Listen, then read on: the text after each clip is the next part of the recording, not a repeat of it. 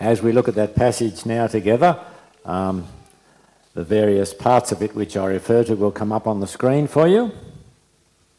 Or maybe you have your own Bible to follow along with. A message that I've entitled Awash with Love, by the end of which I hope you'll see the significance of that title. But we're at the beginning, so let's pray. Heavenly Father, you are indeed a God of love. And we thank you for that love, and through that love, how you have reached out to us through the Lord Jesus Christ. More than Him, you've given us your word. So may we study it carefully this morning. Help me to teach it faithfully. And in it, Lord, may we learn more of how to seek to love others as you have surely loved us. We ask this in Jesus' name. Amen.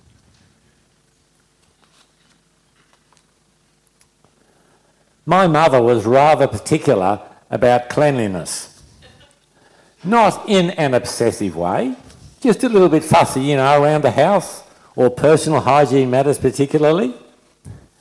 And when we would occasionally discuss this in a very light-hearted way, I can remember her saying, cleanliness is next to godliness. You might have heard that expression, as if to say, that's the next most important thing. Well, if she were here today, I would say, Mum, cleanliness is godliness. That's his business.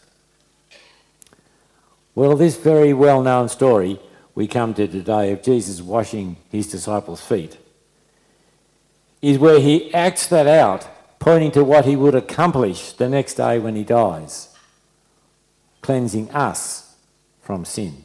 And overarching them both is this astounding humility, stooping low as our servant.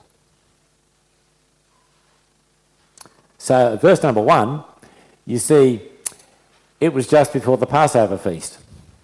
So, this is John's account of that last meal that the disciples had with Jesus before he went to his death. Not that they knew it would be the last meal, but whereas in Matthew, Mark, and Luke, we get the details of breaking the bread and sharing the wine, John has delved deeply into the theology of that back in chapter 6. But when he gets to his narrative of what happened at that meal, we get this beautiful story of Jesus washing his feet. And you see at the end of the verse, he loved them to the end. Or in some versions it says, to show the full extent of his love, which was to be the next day. So he first washed them as a prelude to his death. So there's a link that John wants us to see washing and death to follow soon after. And how low Jesus was prepared to go, and in doing both as a servant and as acts of love. The world's understanding of love is very mixed and confused, all the more so, I think, today. But real love involves sacrifice, giving over of oneself that others can live and grow and flourish. And the greatest love ever shown, of course, is in the cross of Jesus Christ, where the Bible is very clear to point out that in that we are cleansed from our wrong attitudes and our wrong thoughts about God, which result in our failure to live rightly as His people, for which we really deserve to be removed from God's presence forever. That's what the Bible defines as death. But Jesus was about to show the full extent of his love to the end of his life. Where the disciples' feet are dirty, he washes them. While we are still sinners, Christ died for us as Paul puts it in Romans. There we see the ultimate example of self sacrificing love. A God who would rather have his son die than live without us who deserve to die. Well, as we come to see how Jesus was pointing to this in the foot washing, there's a couple of background matters that I need to help you understand. The first is the disciples would have gone home after a day of work in the field or maybe working with their fishing nets, maybe even out in the boat, and they would have washed up as best they could, put on a change of clothes, and then walked to where the pre-arranged meeting place was to meet Jesus for this Passover meal, which he then turned into the remembrance of his sacrificial death the next day. Just as they would have often washed up and walked to a friend's place to have a meal, but walking in sandals, open sandals, on a dusty road. So when they arrive, they're met by the slave of the master of the house, probably a girl, who would take off their sandals and wash their feet, and then they would be totally clean again, and they would be free to go inside and meet the master and enjoy time with him and his meal.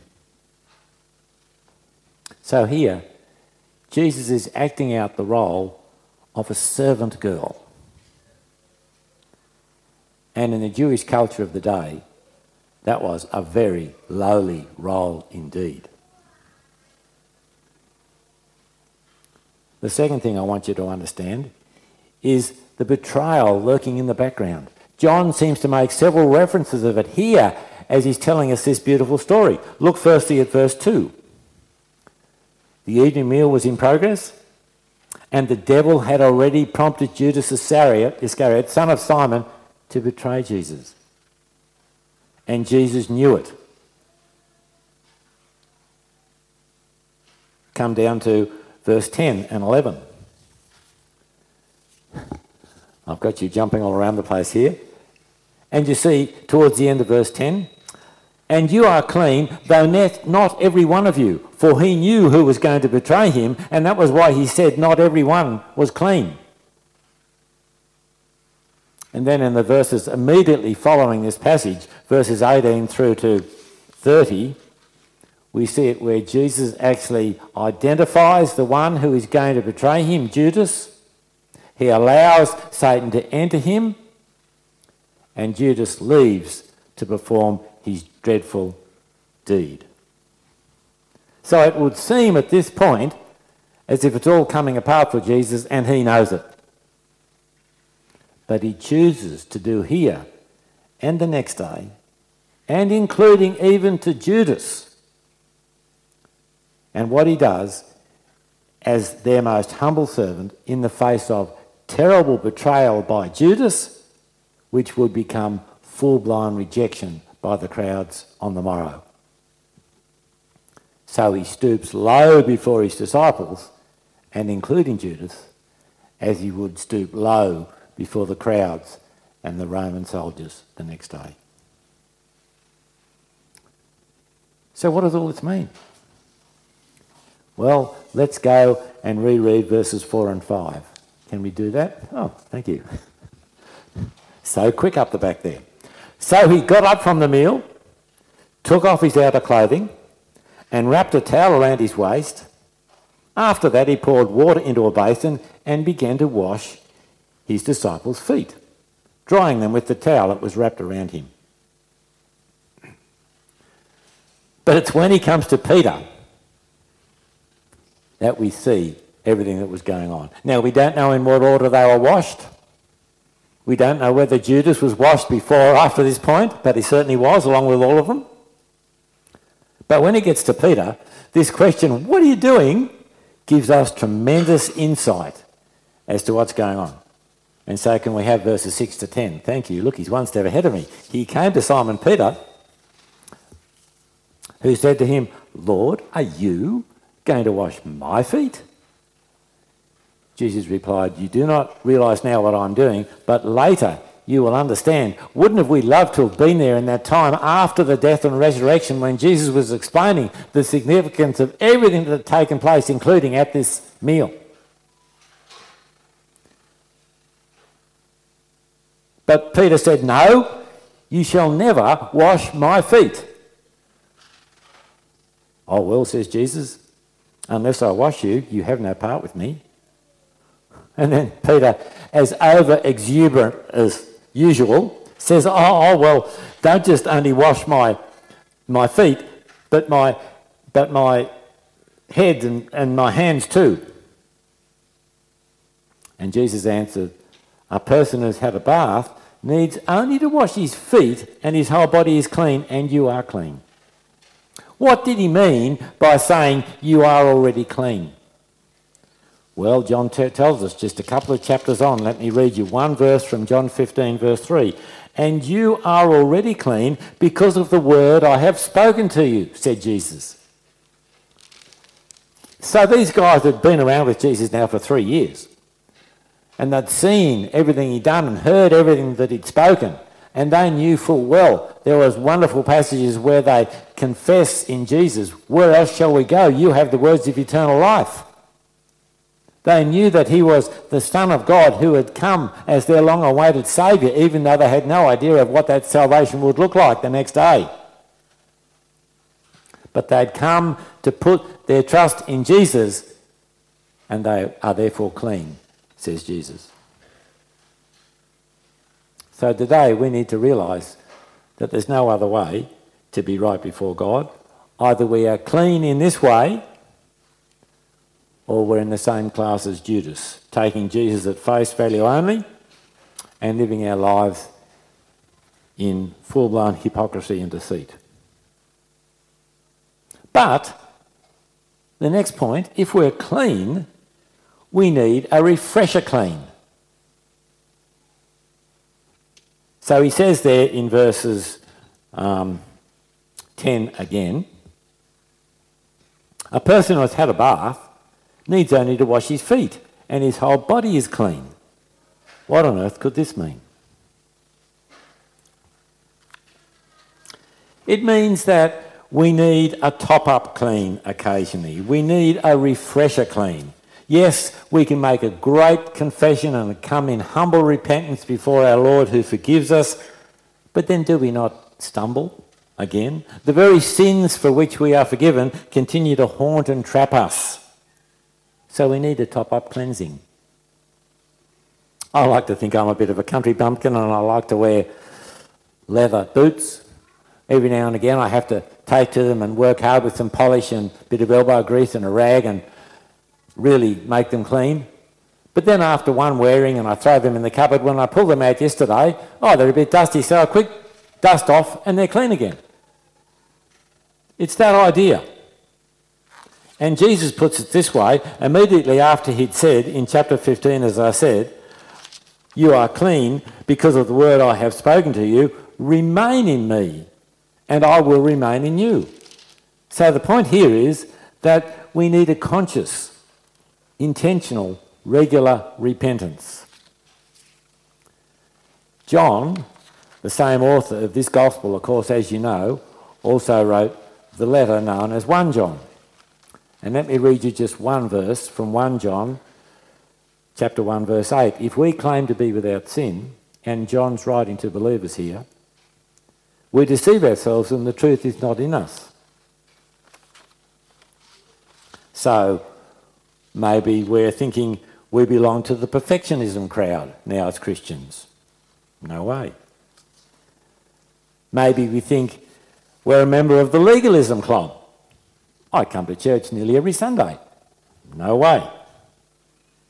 We need to be cleansed by Jesus to keep in touch with Him as we persevere in this contaminated world as His weak followers. We need to keep in touch with Him every day. We need to learn how to deal with daily sin in our lives, even though we're fully cleansed by Jesus.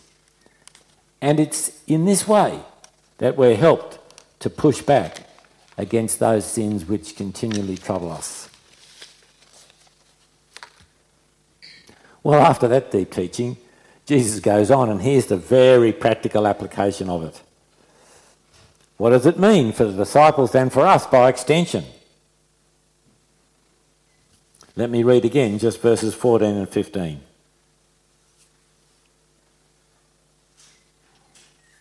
Now that I, your Lord and teacher, have washed your feet, you also should wash one another's feet.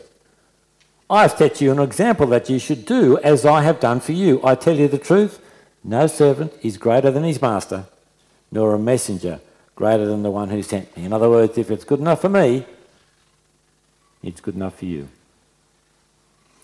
Or again, John in his letter, his first letter, goes on to say in more direct, plain speaking language, perhaps a little bit challenging, 1 John 3, a few verses. This is how we know what love is. Jesus Christ laid down his life for us, and we ought to lay down our lives for our brothers and sisters. If anyone has material possessions and sees his brother in need but has no pity on him, how can the love of God be in him? Dear children, let us love not with words or tongue, but with actions and in truth. I think that speaks pretty plainly, doesn't it? Let me try and capture those thoughts in this way. Christianity remains at its core a love story. The romance between God and those whom He cares for deeply, His people. And despite our own shortcomings, God remains faithful to His promises in Jesus if we turn to Him and remain close to Him. That's why all true love, shown to others, sometimes at cost to ourselves, is a living gospel that reveals the God who is love and who teaches us how to love in return.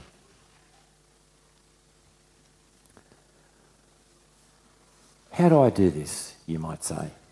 Look, I was overwhelmed yesterday when Paul was running me through so many programs of what you people are doing at this church um, and, and even out into the community. I was deeply moved.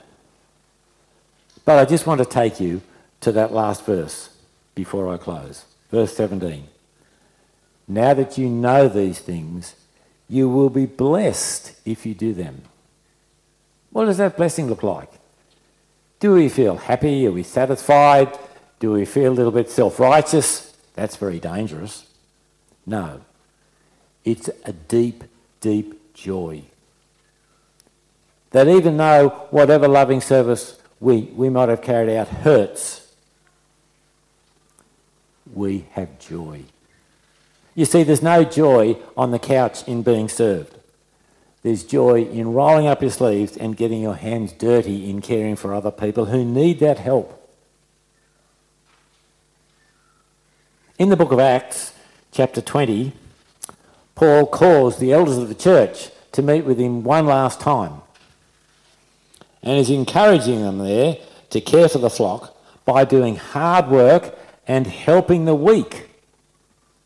And Luke, the narrator, tells us Paul does this because he remembers it was Jesus who said, It is more blessed to give than to receive.